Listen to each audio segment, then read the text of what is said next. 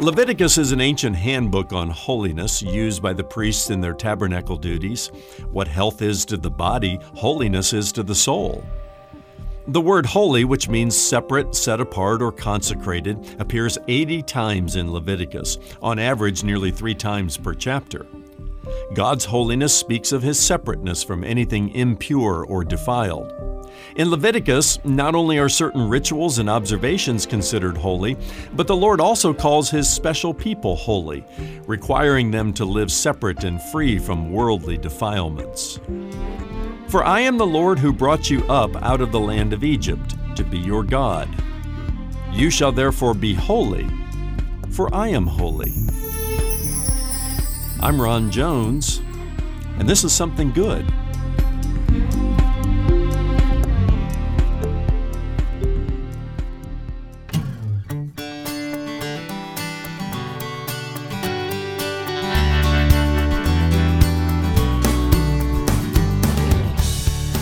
It may be the least read book in all the Bible, but it's far more interesting and practical than you might think. Hello, I'm Brian Davis. Thanks for being here for this Friday edition of Something Good with Dr. Ron Jones, lead pastor at Atlantic Shores Baptist Church in Virginia Beach, Virginia. Well, at first blush, the book of Leviticus may seem boring, dry, repetitive. But as you'll discover today, there's a reason for the repetition. Today, Ron takes us to Leviticus as he continues his teaching series, Route 66 The Ultimate Road Trip Through the Bible. Stay with us here or drop by our new digital streaming platform at somethinggoodradio.org to listen to the broadcast on your schedule. That's somethinggoodradio.org and download or subscribe to the podcast at Spotify or wherever you get your podcast. Here's Ron with a Something Good Radio message today Leviticus, worshiping a holy God. Well, the Old Testament book of Leviticus is probably the least read book among the 66 books of the Bible. Come on, church, let's just be honest. Uh, when you picked up your Bible this week, and hopefully you did, and you looked for a place to read, probably Leviticus wasn't on the top of your list. Maybe you wanted to go to the Psalms or the Proverbs or one of the Gospels or uh, an epistle in the New Testament. But most people of faith who are Bible believing, Bible loving Christians, they desire to read the book of Leviticus about as much as a little boy desires to eat his peas and carrots, which is not at all. And I say that because I was that little boy. I was that little boy whose mother tried, oh, my mother tried to get me to eat green peas. We were from Indiana, you know, the, the bread basket and the vegetable basket of America, but I, I got to tell you, even to this day, I gag at the sight of green peas. Uh, which is one of the reasons I, I, fear a church potluck. I always have all these years. I, I, I fear that dear sister who comes to the church potluck and says, Oh, Pastor, Pastor, God told me to make this pea salad for you. And I have to look at her and say, No, he didn't. Get behind me, devil. Apologies to all the pea growers across America. But um, this is kind of how we feel about the book of Leviticus. And my goal this morning as your pastor and your Bible teacher is to take us from Leviticus to I love Leviticus. All right? In fact, I want, to, I want us to practice. I want us to say it together. Those three words. Ready? I love Leviticus. Now, some of you, you know, the words are coming out, but the enthusiasm is not there. Uh, give me about 35 minutes, and with the Lord's help, I want to take you from Leviticus uh, to I love Leviticus. King David loved Leviticus. How do I know that? Because in Psalm chapter 119 and verse 97, King David says, I love your law, O God. He says, Oh, how I love it, for it is my meditation all the day. And think about it King David at that time, all he had in his possession as a, as a Bible, we might say, is the first five books of the Bible Genesis, Exodus, Leviticus, Numbers, and Deuteronomy. He just had, you know, the Pentateuch, the Old Testament law.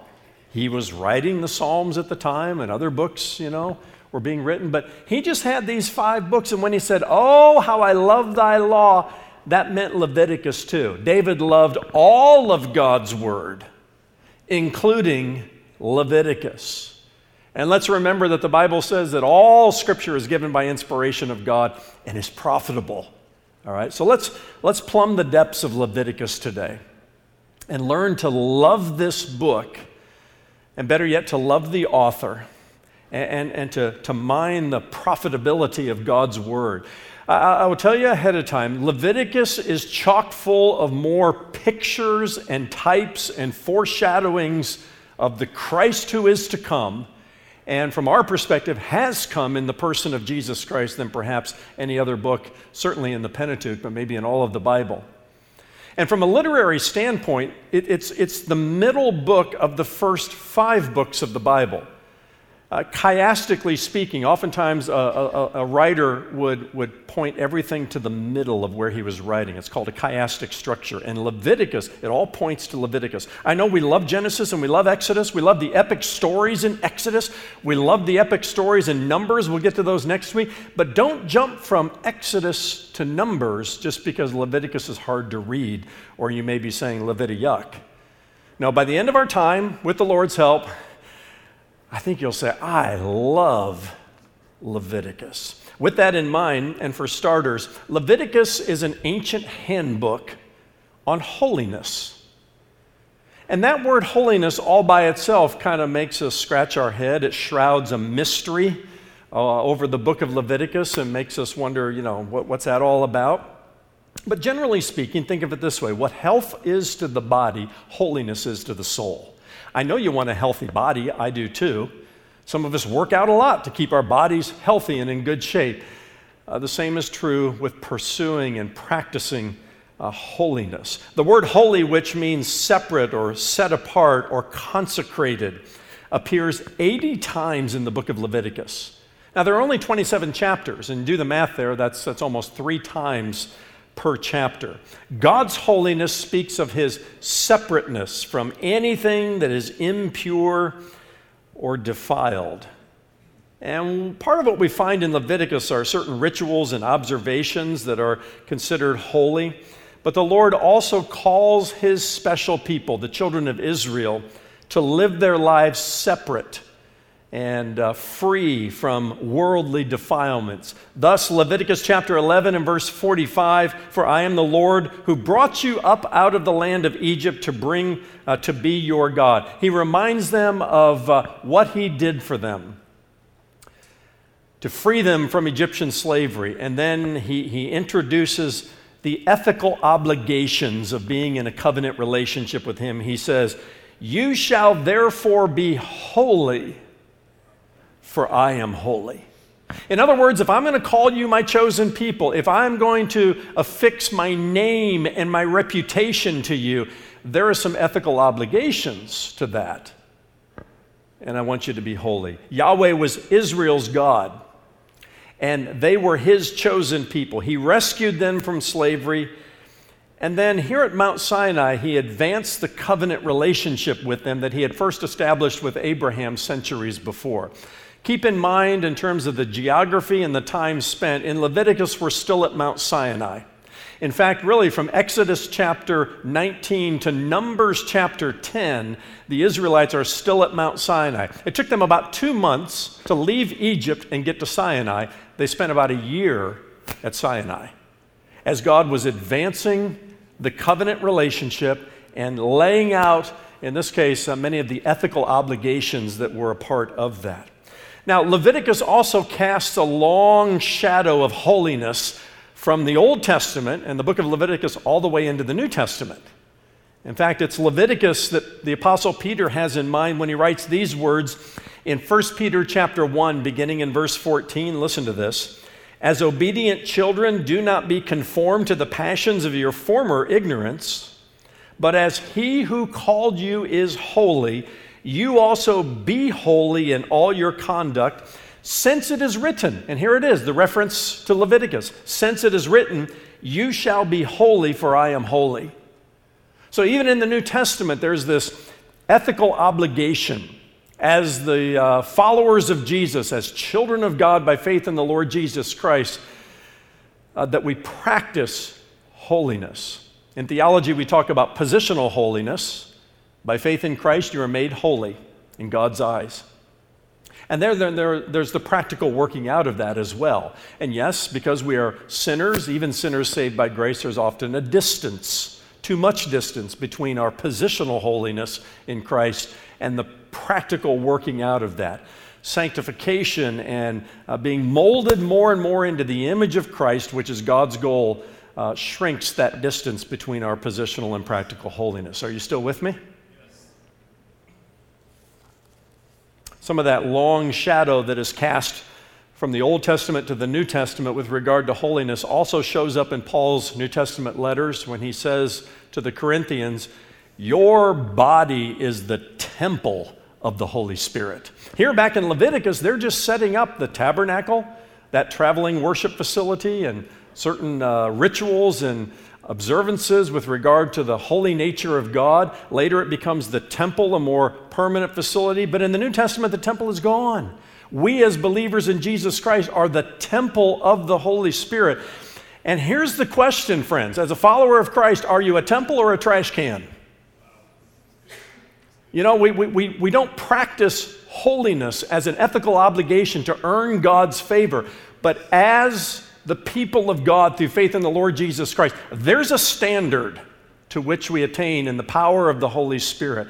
And distancing ourselves and separating ourselves from the defilements of the world, what comes into our eyes, our ears, what comes out of our lips, how we use our body, should all be with an understanding you're a child of the Holy God who brought you out of the slavery of, of sin in Egypt.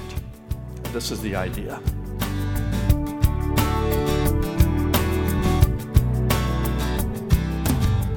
Don't go away. We'll be right back with more of Dr. Ron Jones' message Leviticus, worshiping a holy God. If you're new to the program, know that we archive all of Ron's messages at our website, somethinggoodradio.org.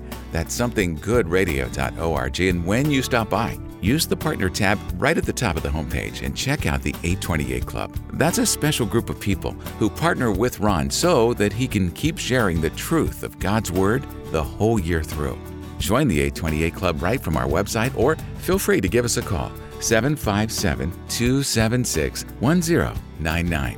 Again, that number is 757 276 1099. Earlier in today's message, Ron said that what health is to the body, holiness is to the soul. And Leviticus is our handbook on holiness. Let's join him now for the rest of today's Something Good radio message Leviticus, worshiping a holy God. Primarily, Leviticus, 3,500 years ago, was an instruction manual for the priests and Levites who served God and his chosen people by offering sacrifices through the ministry of the tabernacle. When you bought a car, you got an owner's manual. ah, it's not enjoyable to read it, right? Well, when they became priests and chosen people of God, there was an instruction manual on how to serve the people of God as priests and as Levites. Um, Aaron, Moses' brother, who was with him before Pharaoh, uh, became the first high priest. And we see Aaron introducing the Levitical priesthood in the Old Testament. In her classic book, What the Bible is All About, Dr. Henrietta Mears adds this understanding to Leviticus. She says, The book of Leviticus is God's picture book for the children of Israel to help them in their religious training. Every picture pointed forward to the work of Jesus Christ. She's spot on there, and, and almost an understatement the richness and the detail and uh, uh, the strength of those foreshadowings and those pictures of the substitutionary atonement of the Lamb of God, the Lord Jesus Christ, who takes away the sins of the world. It is all in this picture book, as Dr. Mears says. Now, because the Bible is one continuous story and it has one main character, that is the Christ who is to come from an Old Testament perspective or a New Testament perspective, the Christ who has come, his name is Jesus. Let's get some sense of where we are on Route 66. We're just three weeks into our journey here, and we've been to Exodus and Genesis and now Leviticus. But in Genesis, Christ is the seed of the woman and God's remedy for humanity's sinful ruin. Do you remember that from uh, Genesis chapter 3? And uh, uh, the, the heel that crushes the serpent's head, all a picture of uh, the Christ to come. In Exodus, Christ is our Passover lamb who by his blood sets the captives free from the bondage of sin. But here we've come to Leviticus. In Leviticus, Christ is our great high priest who atones for our sin and shows us how to walk with God in holiness. Another way to think of maybe uh, the big idea of Leviticus is that God forgives sin and by his mercy makes sinful people holy by means of substitutionary atonement. There's a lot of, lot of words there and a lot of theological meaning. So let me repeat that. God forgives sin, and by his mercy, he makes sinful people holy by means of substitutionary atonement. Sin must be atoned for. It, it, a punishment must come to sin, but a substitute is given in your place, in my place. In the case of Old Testament Israel, an animal. Uh, the blood of bulls and goats and spotless lambs were substituted and slain and sacrificed, and, and blood atoned for the sinner. It's all a picture of Jesus Christ, who was the Lamb of God and the Son of God, who was uh, our substitute on the cross. Now, some say the book of Leviticus is really hard to get your arms around, and, and it is. It's a challenging study. They say it's hard to outline, it's hard to get that 30,000 foot on.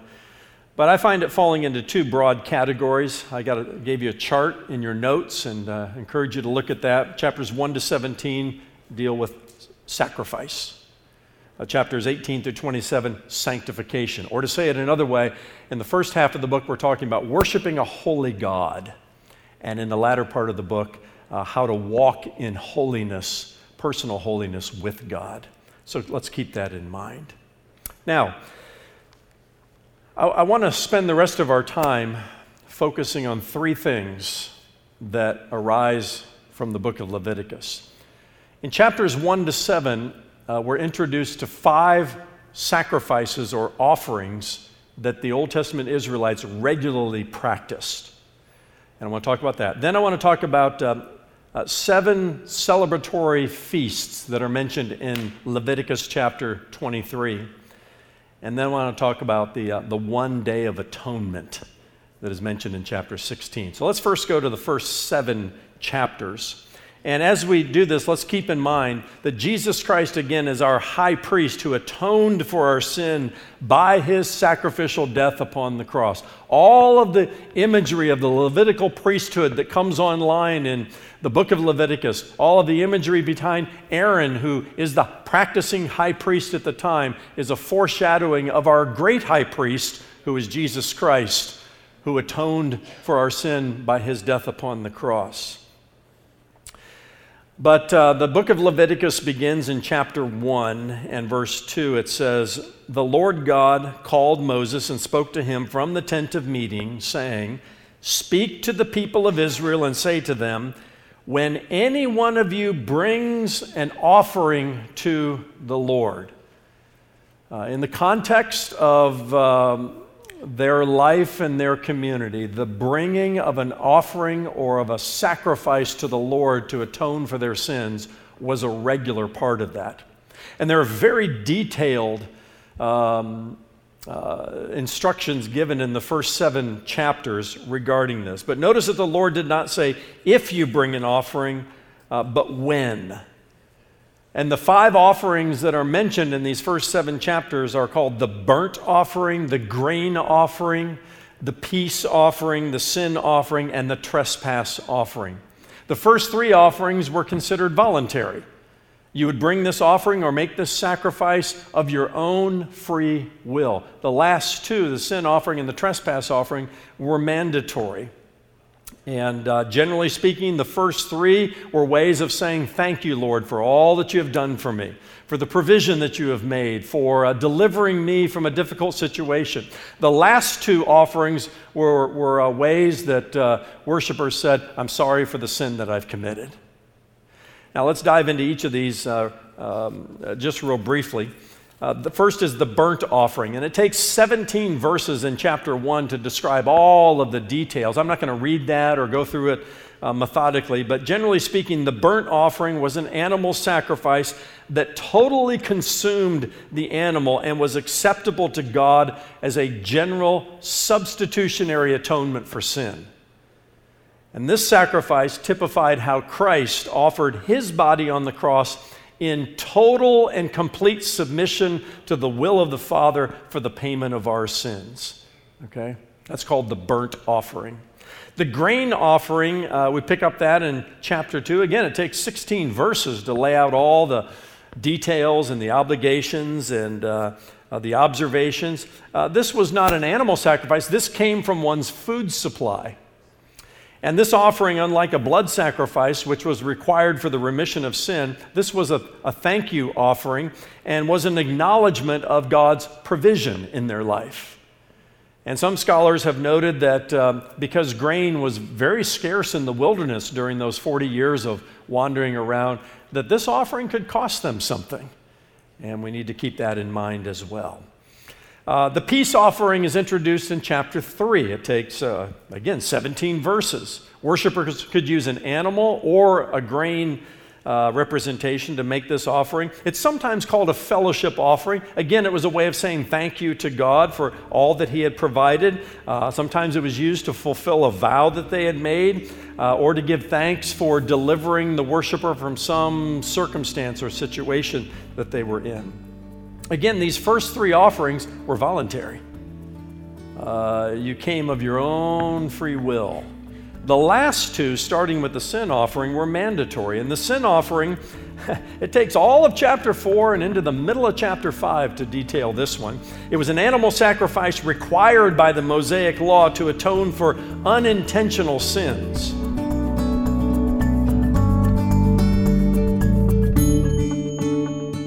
You know, there's a reason why God tells us things repeatedly.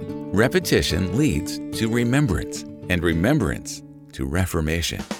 You're listening to Something Good Radio with Dr. Ron Jones, and today's message, Leviticus, Worshiping a Holy God, along with all of Ron's messages, can be heard on demand at somethinggoodradio.org. Use the radio tab right at the top of the homepage. Again, that's somethinggoodradio.org. And while you're there, be sure to check out a discipleship coaching experience developed by Dr. Ron Jones called Starting Point, a disciple's first steps. In Starting Point, Ron takes you back to the fundamentals of the Christian faith and helps equip you to fulfill the Great Commission by making disciples of Jesus Christ who go and make disciples. To find Starting Point and Disciples' First Steps, look for Something Good courses when you visit somethinggoodradio.org. For your gift to Something Good Radio today, we'll send you a new resource written by Dr. Ron Jones that goes along with this current series, Route 66 The Ultimate Road Trip Through the Bible. It's a 45 page ebook based on the books of the law, Genesis through Deuteronomy. Now, this content is available for a limited time to our monthly partners or for anyone who sends a gift today. You can give online at somethinggoodradio.org. You can also mail your gift to us, P.O. Box 6245, Virginia Beach, Virginia 23456. Or call our offices at 757 276 1099. When the devil comes around and tries to bring that blame and all that shame back on you for what you know you're guilty of, some sin you committed in the past, some life, you know, uh, what was maybe something you did yesterday, last week. You just say, "Listen, devil, I have a scapegoat. His name is Jesus, and he took all the blame and all the shame and cast my sins as far as the east is from the west, and said that goat." That shame and that blame, that ain't never coming back into my camp here. That's how we live as believers in Jesus Christ. That's next time when Ron shares part two of his message Leviticus, worshiping a holy God. Join us then for Something Good For Ron and the entire team here at Something Good Radio, I'm Brian Davis. God bless and thanks for listening.